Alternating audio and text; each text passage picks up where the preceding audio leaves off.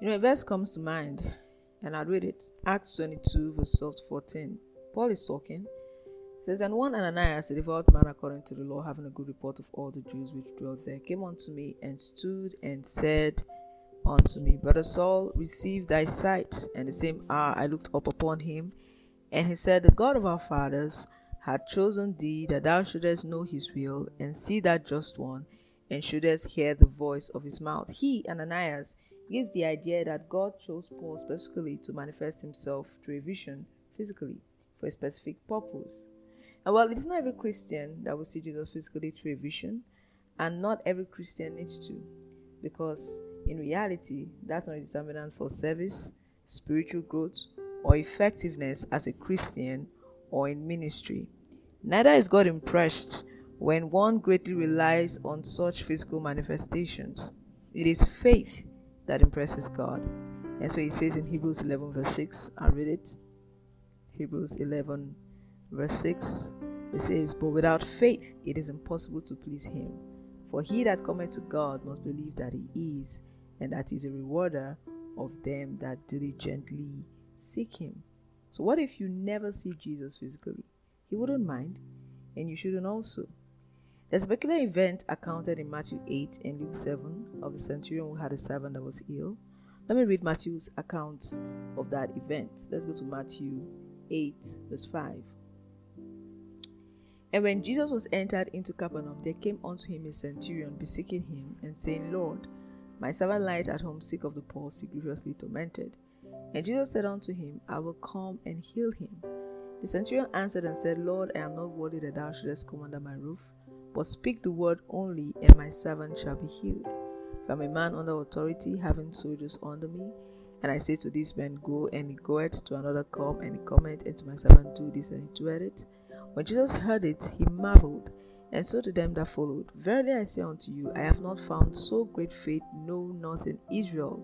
And I say unto you that many shall come from the east and west, and shall sit down with Abraham and Isaac and Jacob in the kingdom of heaven but the children of the kingdom shall be cast out into outer darkness. There shall be weeping and gnashing of teeth. And Jesus said unto the centurion, Go thy way, and as thou hast believed, so be done unto thee. And his servant was healed in the self same hour. Jesus is so wonderful. He wasn't offended that the centurion refused to see him physically. In fact, according to Luke 7, verse 6, let me quickly go there because it's exactly the same event, but different accounts. 7 verse 6. Then Jesus said, went with them, and when he was now not far from the house, the centurion sent friends to him, saying unto him, Lord, trouble not thyself, for I am not worthy that thou shouldest enter under my roof. So, according to Luke 7, verse 6, he actually had walked and was not far from the centurion's house. He didn't express displeasure that the centurion didn't long to see him physically.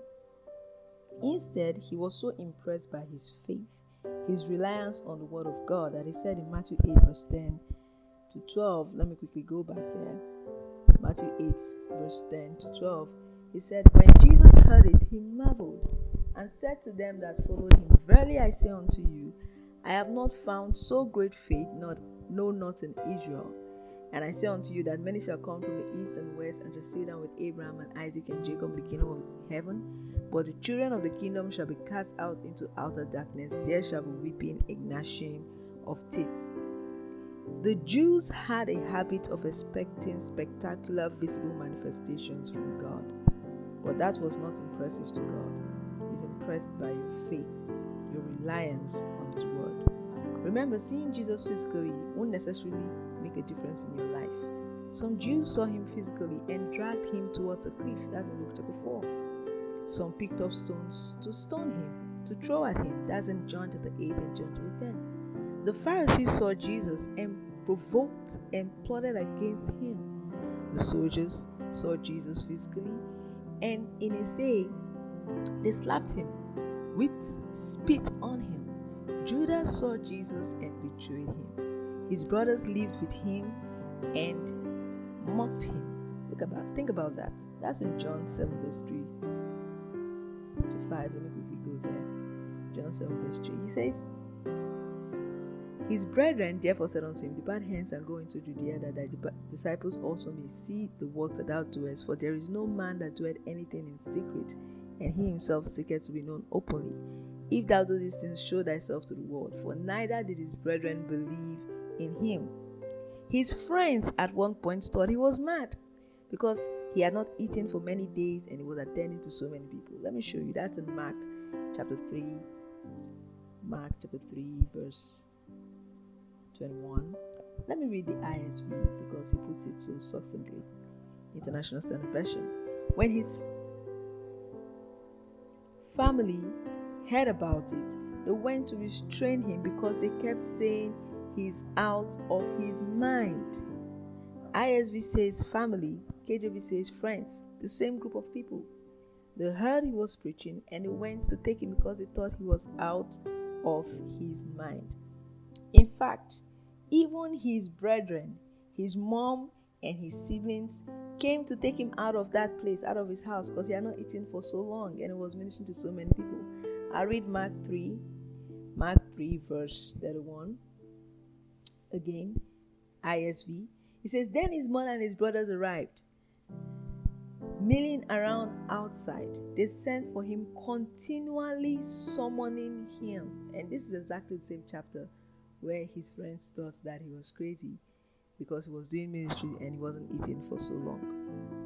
So there were people who saw him and were not gloriously impacted. So, so some saw him on the cross and mocked him. And let me just read that for you. That's in Matthew 27, verse 39.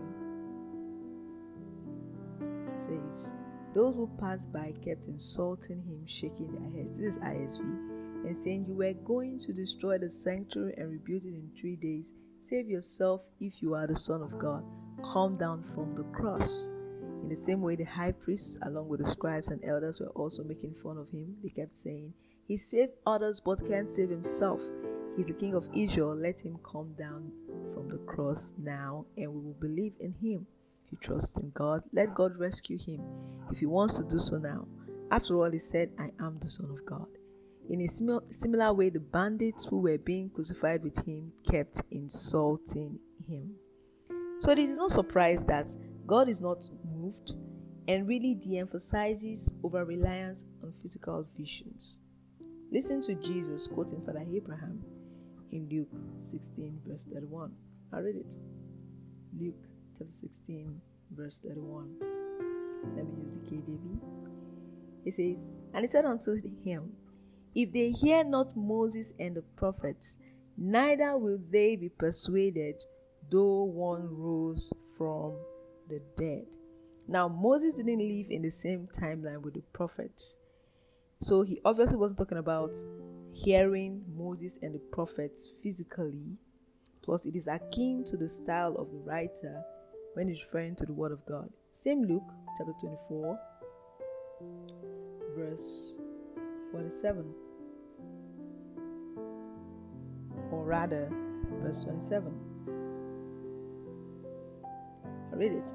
It says, And beginning at Moses and all the prophets, he expounded unto them in all the scriptures the things concerning himself. So Abraham was saying that if people do not listen to the word of God, the scriptures, they will not be persuaded, even though someone resurrected from the dead, like Jesus. If they don't believe the word of God, little persuasion will be done if they see the resurrected Jesus. And we have one example of Jesus' disposition towards those who emphasize seeing first, seeing physical visions first. Let's look at it. John 20, John 20, verse 24. But Thomas, one of the twelve, called Didymus, was not with them when Jesus came.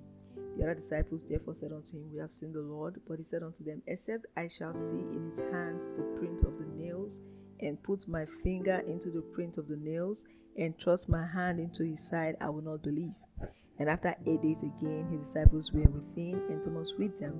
Then came Jesus, the doors being shut, and stood in the midst, and said, Peace be unto you. Then said he to Thomas, Reach hither thy finger, and behold my hand, and reach hither thy hand, and thrust it into my side, and be not faithless, but believing. And Thomas answered and said unto him, My Lord and my God. And Jesus said unto him, Thomas, because thou hast seen me, thou hast believed. Blessed are they that have not seen and yet have believed. In verse 29, he wasn't impressed with Thomas, he vocalized it. Then proclaim the blessing on those who believe before the sea. And that's me, and that's you. Here's the point. In 2 Corinthians 5, verse 7, he made it clear that we walk by faith and not by sight. You might never see Jesus physically in vision, but you know what? His word is enough. Spend time with His word. That is all of Him revealed to you.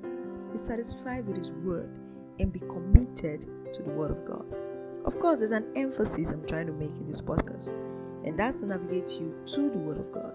There's nothing wrong with visions, and people do see real visions, like the Apostle Peter. He had been with Jesus on the Mount of Transfiguration praying in Luke 9, verse 28. Let's go there. Luke chapter 9, verse 28.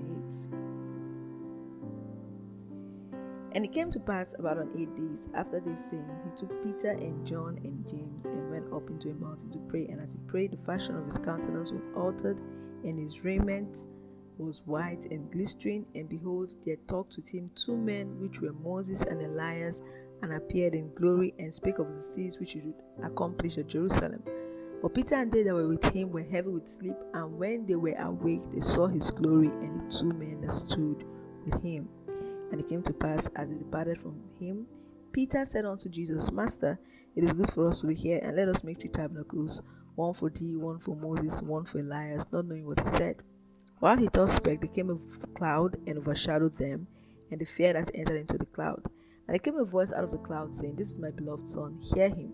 And when the voice was past, Jesus was found alone, and he kept it close, and told no man in those days any of those things which they had seen.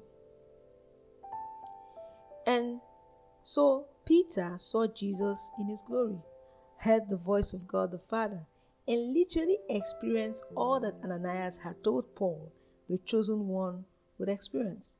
But listen to Peter's emphasis after all of that vision and after all of that experience. Let's go to 2 Peter chapter 1 verse 16.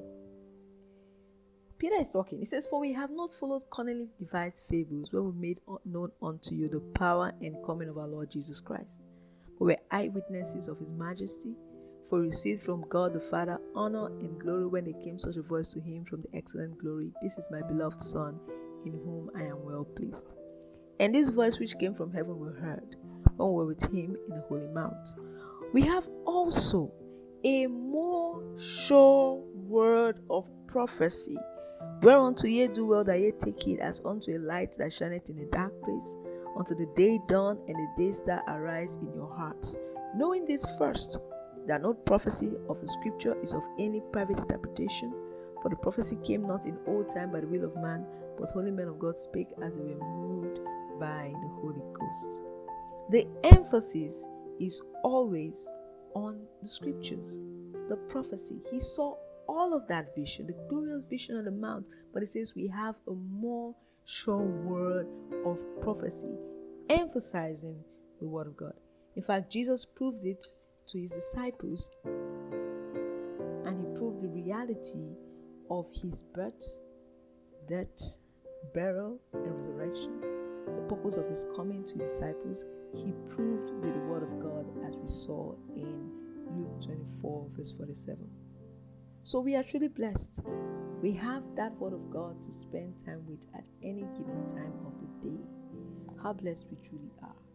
So see Jesus, see Him in the Word because He emphasizes the Word. He is greatly impressed when you rely on the Word of God. And that's good news because at any given time of the day, you can decide to spend time with the glorious Word of God.